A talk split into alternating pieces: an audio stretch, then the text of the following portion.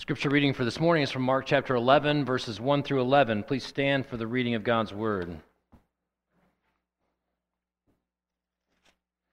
Now, when they drew near to Jerusalem, to Bethphage and Bethany at the Mount of Olives, Jesus sent two of his disciples and said to them, Go into the village in front of you, and immediately as you enter it, you will find a colt tied on which no one has ever sat.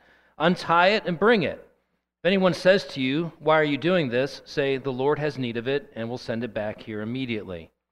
And they went away and found a colt tied at a door outside in the street, and they untied it. And some of those standing there said to them, What are you doing? Untying the colt. And they told them what Jesus had said, and they let them go. And they brought the colt, colt to Jesus and threw their cloaks on it, and he sat on it. And many spread their cloaks on the road and others spread leafy branches that they had cut from the fields. And those who went before and those who were following were shouting, Hosanna! Blessed is he who comes in the name of the Lord. Blessed is the coming kingdom of our father David. Hosanna in the highest. And he entered Jerusalem and went into the temple.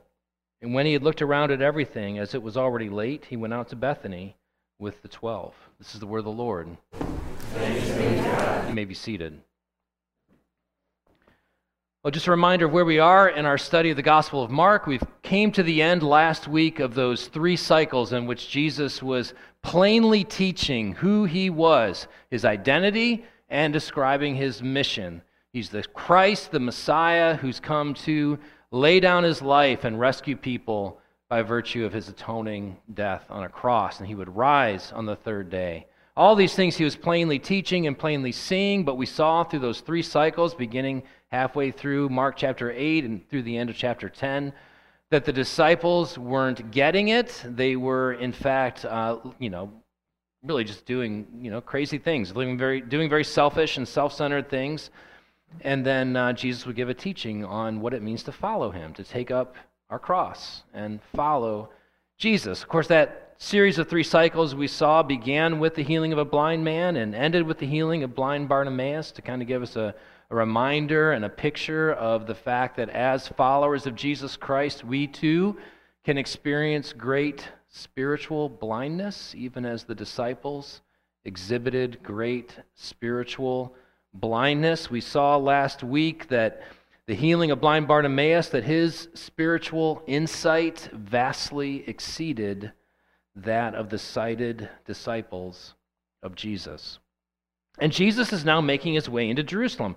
And he's no longer hiding his identity from people, right? Before the middle of Mark chapter 8, he'd been silencing people whenever they would identify who he was. Here, now, he's no longer hiding his identity before the crowds. He is receiving worship from the people. It's actually the first time in the Gospels that Jesus rides something other than a boat, you know, when he's out on the water, even then, not all the time. But, you know, on land, it's the first time that he's not walking and he's riding a donkey, a young donkey, a colt, the foal of a donkey. He's fulfilling prophecy. Zechariah chapter 9, verse 9, is being fulfilled right in front of the people's eyes. Not many hours from now, after his arrest, Jesus is going to be asked a very direct question by the high priest Are you the Christ? And Jesus is going to re- reply unequivocally, I am. Nothing is veiled anymore. And yet, the people still aren't seeing it. They didn't get it. They were saying so many of the right things, but they weren't getting it right. Why? Because they were living in a rival story.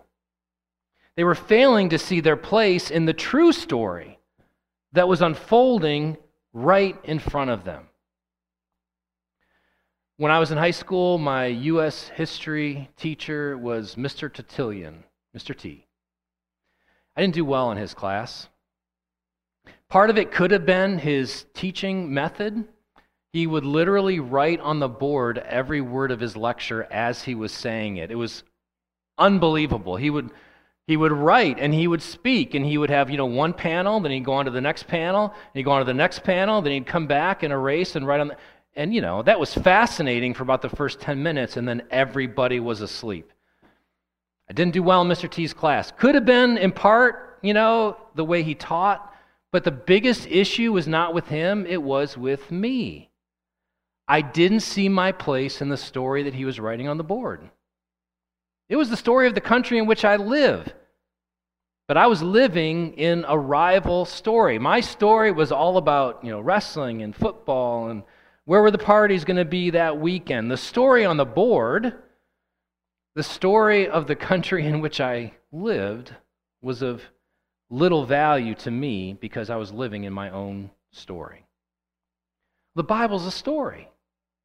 It's one true story from beginning to end, and it's unfolding in history. And it was unfolding here in a very unique and special way on that first Palm Sunday, and the people who were there weren't getting it.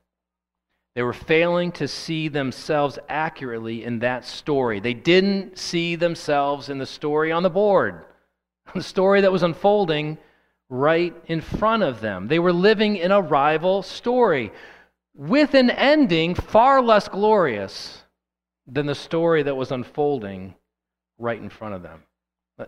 Every one of us gets caught up in our own rival stories. Every one of us. I don't care if you've been a Christian your entire life or if you're not a Christian believer right now, we all get caught up in our own rival stories. Some of you are not followers of Jesus Christ, and you are dangerously close to missing the glorious ending of the one true story of God and His glory. But many of us are believers, and we don't live in light of that glorious story. It doesn't shape the way in which we live out our day to day lives. We too get caught up in rival stories, and we'll unpack more about what those are like throughout the course of this sermon. But I want us to wrestle this morning with rival stories and the true story, and how to embrace it, how to enter into it, how to live it. So, those will be our three points. First, we'll look at our rival stories. We'll see how much we're like the crowd. And then, secondly, we'll look at the one true story. And then finally, we will end by asking how we can make it our own. But first, let's pray. Heavenly Father, as we come before you this morning, Lord, we're all here in various ways, having been perhaps caught up in stories that fall short of your glory, stories in which we're seeking our own. Lord, some of us are, we just feel like we're doing great, and others of us, Lord, we feel empty. And so I pray this morning that you would help us to see clearly the one true story and to seek to find our place in it. And we ask it in Jesus' name. Amen. All right, so our rival stories. First of all, what do I mean by a rival story? What I mean is this a rival story is an alternate vision of the good life and an alternate set of beliefs on how to achieve it right? An alternate vision of the good life, an, an alternate definition of what makes life worth living, an alternate means to find meaning and purpose, an alternate way to find ultimate joy. A rival story, a rival vision of the good life, and a rival set of beliefs on how to attain it. The disciples and the crowd in this story we're living in a rival story. Now, we've been unpacking that over the last few weeks. I'm not going to spend a lot of time here, but let's just think for a minute about the setting, about the things that these people were saying, and the things that they were doing. First, the setting. The setting was the time of the Passover. This was the annual Passover celebration for the Jews. It was the time in which they commemorated and celebrated God's deliverance of his people out of Egypt, out of the oppressive rule of Egypt so many years prior. Pilgrims were making their way to Jerusalem. Residents were also streaming out of the city. You know, there was this buzz about Jesus, everybody was hearing. So the text tells us that the crowd was coming out behind him, you know, was following behind him and, and coming out and going on ahead of him. There was just this massive crowd of people that were there around Jesus. It was the time of the Passover. What were they saying? Take a look at verses 9 and 10. Verses 9 and 10 of Mark 11. And those who went before and those who followed were shouting, Hosanna. Hosanna literally means save us. Blessed is he who comes in the name of the Lord is a direct quote from Psalm 118, which is one of the kingship psalms in the, you know, canon of the Psalms. The kingdom of David language, blessed is the coming kingdom of our father David, reinforces that idea of this Davidic king who would come to Israel. So that's what they were saying. That was the setting. What about the things that they were doing? Look at verse 8. Verse 8 says, Many spread their cloaks on the road, and others spread leafy branches that they had cut from the fields. Now, the other gospel writers get more specific than what Mark does here. They point out that those were palm branches that they were spreading on the road. Palm branches had zero significance, religiously speaking, when it came to the Passover celebration. It had massive political significance. Just 200 years prior to Jesus, Simon Maccabeus had led a revolt. Successful revolt for a time. And Simon was honored with the waving of palm branches. In fact, during that brief period in which the Jewish people experienced some freedom, they minted their own coins. Guess what symbol was on the coin? A palm branch. So Simon would eventually be defeated, but now Jesus is coming, this king, this one who is bringing the kingdom of David. And they're laying down palm branches in front of him. And did I mention the timing? The Passover? When they celebrated the deliverance of God's people from oppressive rule.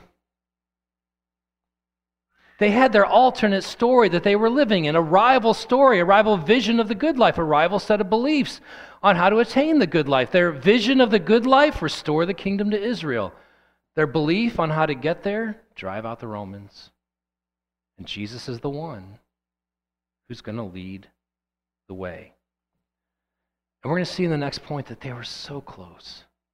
They were saying so many of the right things, and yet they were so far from the truth. But first, what about us? We have our own rival stories, each and every one of us. We get caught up in our own idea and our own vision of the good life, of what will bring ultimate meaning and purpose and fulfillment and joy. We have our vision of that, and we also have our alternate set of beliefs on how to attain it. So, some examples. First one's, you know, kind of silly, right? Alternate vision of the good life get filthy rich. Uh, alternate set of beliefs on how to attain it lie, cheat, and steal, right? Plenty of movies about that. We don't maybe put ourselves in that category so much, but what about this? Rival vision for the good life. Live a pain free, pleasure filled life.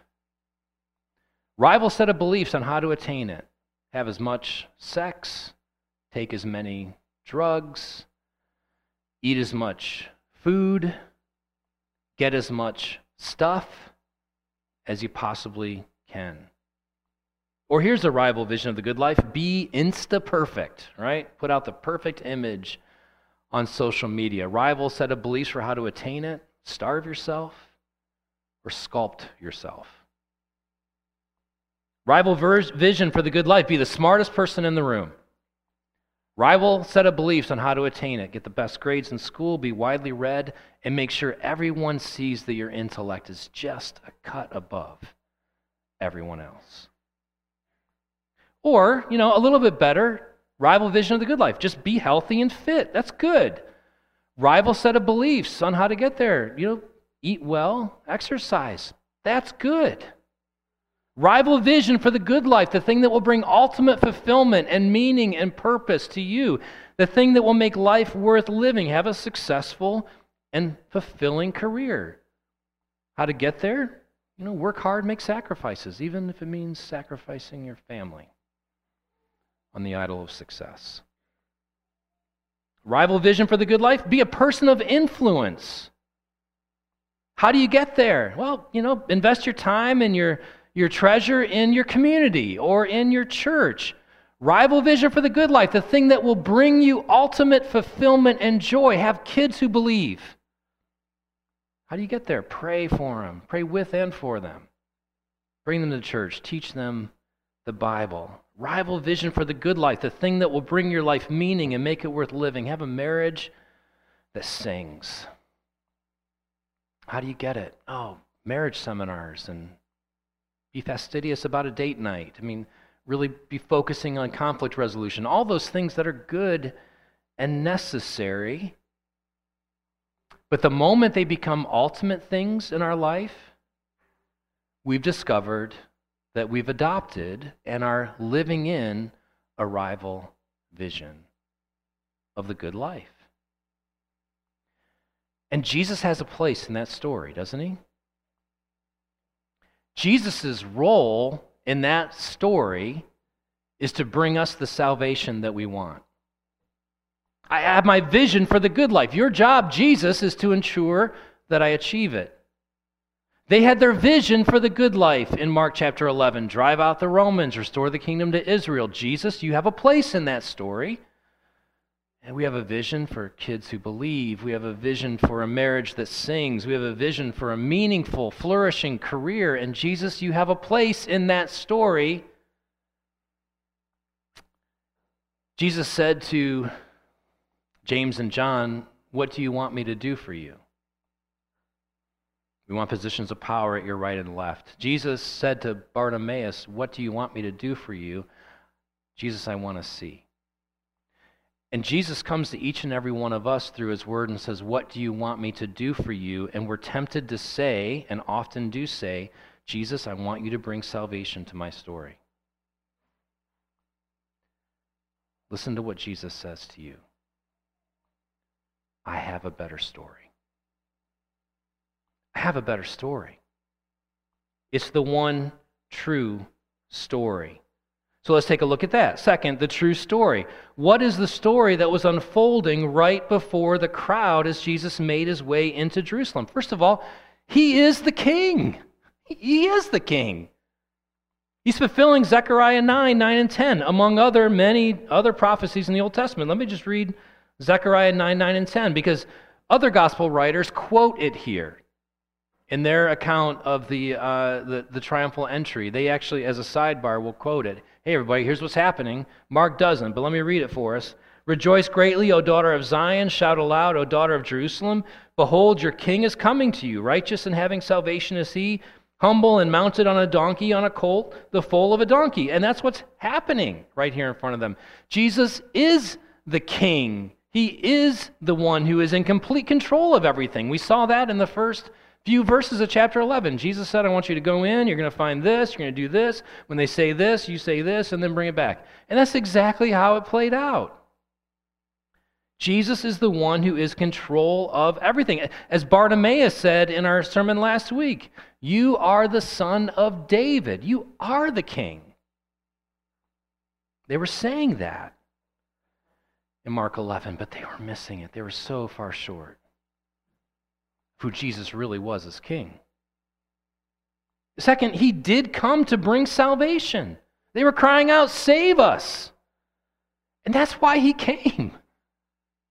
He came on a donkey, he came in humility, seeking to serve. He would ride that donkey, as it were, all the way to the cross. From the cross, he would cry out, It is finished.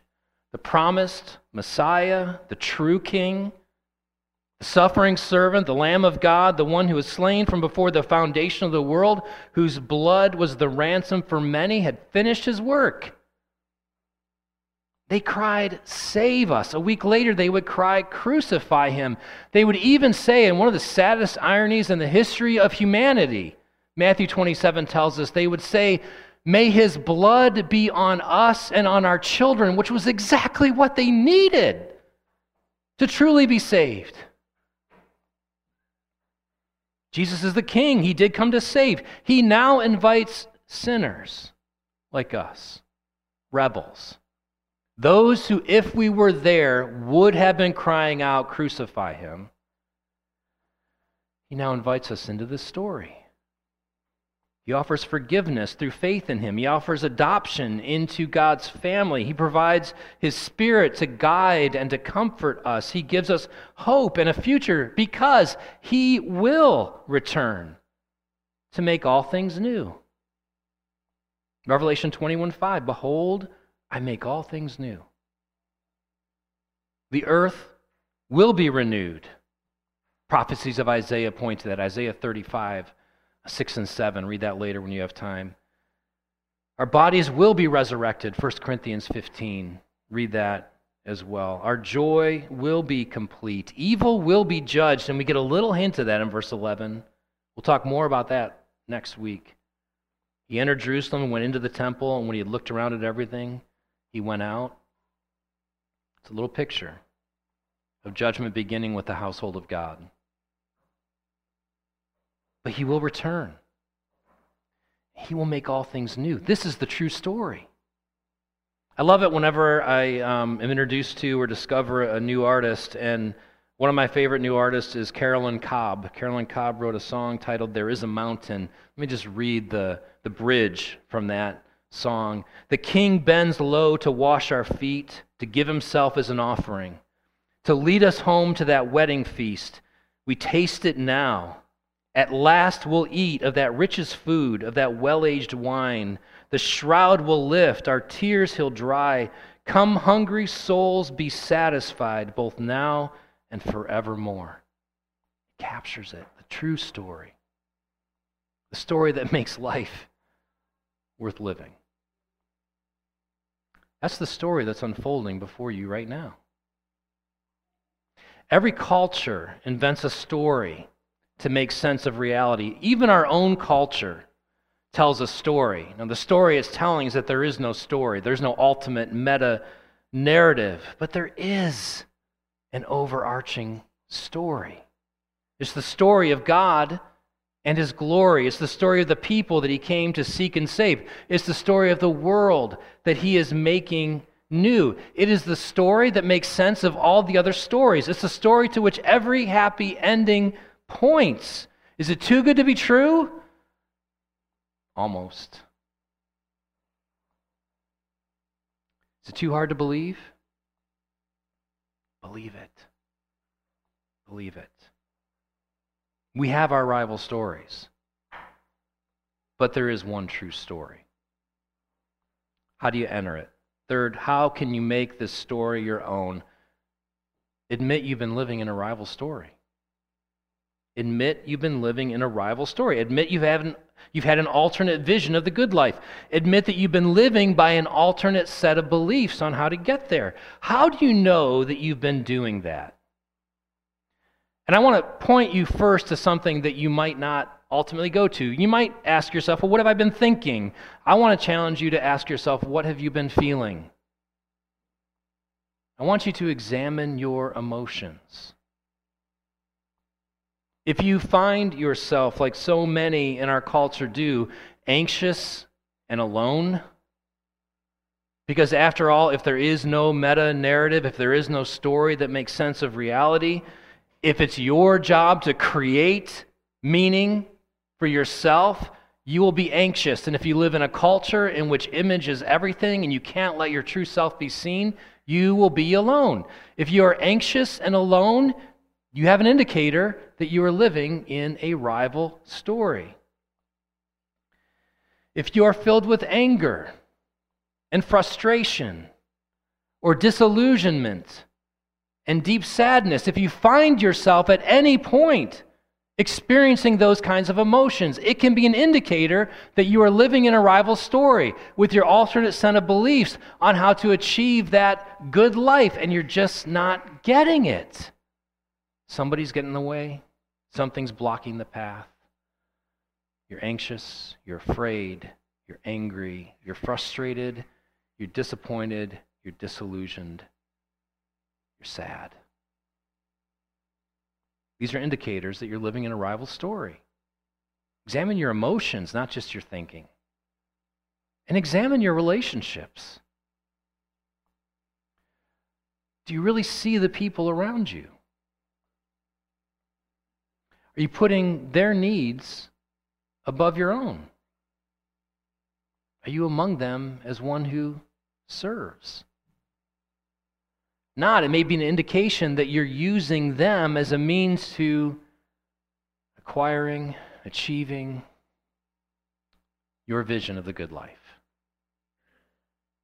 Examine your emotions, examine your relationships, and even as Christians, we need to recognize that we fall into these very same patterns. We fall into these very same things. And we expect Jesus to bring salvation to our rival story. That's what makes us different from the non Christian. A non Christian is pursuing their rival story with their alternate set of beliefs on how to get it. As Christians, we get caught up in our rival stories and our alternate set of beliefs on how to get it. And we ask Jesus to come in and help us get there. We're king not Jesus, but we'll have Jesus to save us now. Every one of us needs to admit that we get caught up in living in rival stories. And then every one of us needs to receive Jesus as our king. Receive Jesus as your king. That's a good thing. Right? You, you, you, hear, oh, I want Jesus to be my Savior. I don't want him to be my Lord or my King. Because that means I have to change the way I live, or that means I can't do fun things anymore. Or, man, I mean, think about it. If Jesus is king, and if he has a story that we're invited into, a story whose ending is so much greater than any story we could ever write, how is it not good news? The best possible news.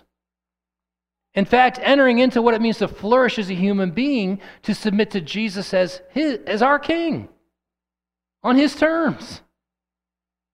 This is why I, I love, love the fact that we sang Joy to the World this morning. Aaron texted me earlier this week and said, You know, last Sunday, you said we should sing Joy to the World year round. Did you really mean that? I said, Yes, I did. He said, Good, because I was kind of thinking it would fit really good this week in talking about the triumphal entry, and I said, You are exactly right. It's a perfect hymn to be singing right now. Joy to the world. The Lord has come. Let earth receive her King. Let every heart prepare him room. Let heaven and nature sing. Right? Joy to the world. The Savior reigns. Let men their songs employ. While fields and floods, rocks, hills, and plains repeat the sounding joy. Joy. No more let sins and sorrows grow, no thorns infest the ground. He comes to make his blessings flow far as the curse is found. He rules the world with truth and grace and makes the nations prove the glories of his righteousness and wonders of his love. Who wouldn't want to live in a world like that? That's the one true story. That's the story that makes sense of every other story. That's the story in which all of our stories, as good as they may be, find their ultimate fulfillment and meaning. Are you paying attention to the story on the board? Are you seeing and listening to the story that's unfolding right before you? Receive Jesus as your King today. Let's pray. Heavenly Father, we, we do thank you and we ask that you would help us. We thank you Lord, for inviting us into this true story, for calling us out of our rival stories that even on the best of days don't ultimately satisfy and certainly don't last forever. But instead, you invite us into a kingdom that is eternal, to find what it means to flourish under the rule of the one true King, to know the peace of not having to be our own saviors and lords, but instead to rest in the only one who is. So, Lord, thank you for that, but help us to embrace this truth. Help us to entrust ourselves to you. Help us to embody, by the way in which we live and think and feel and act, the one true story, the story of you and your glory. And we ask this in Jesus in Jesus' name. Amen.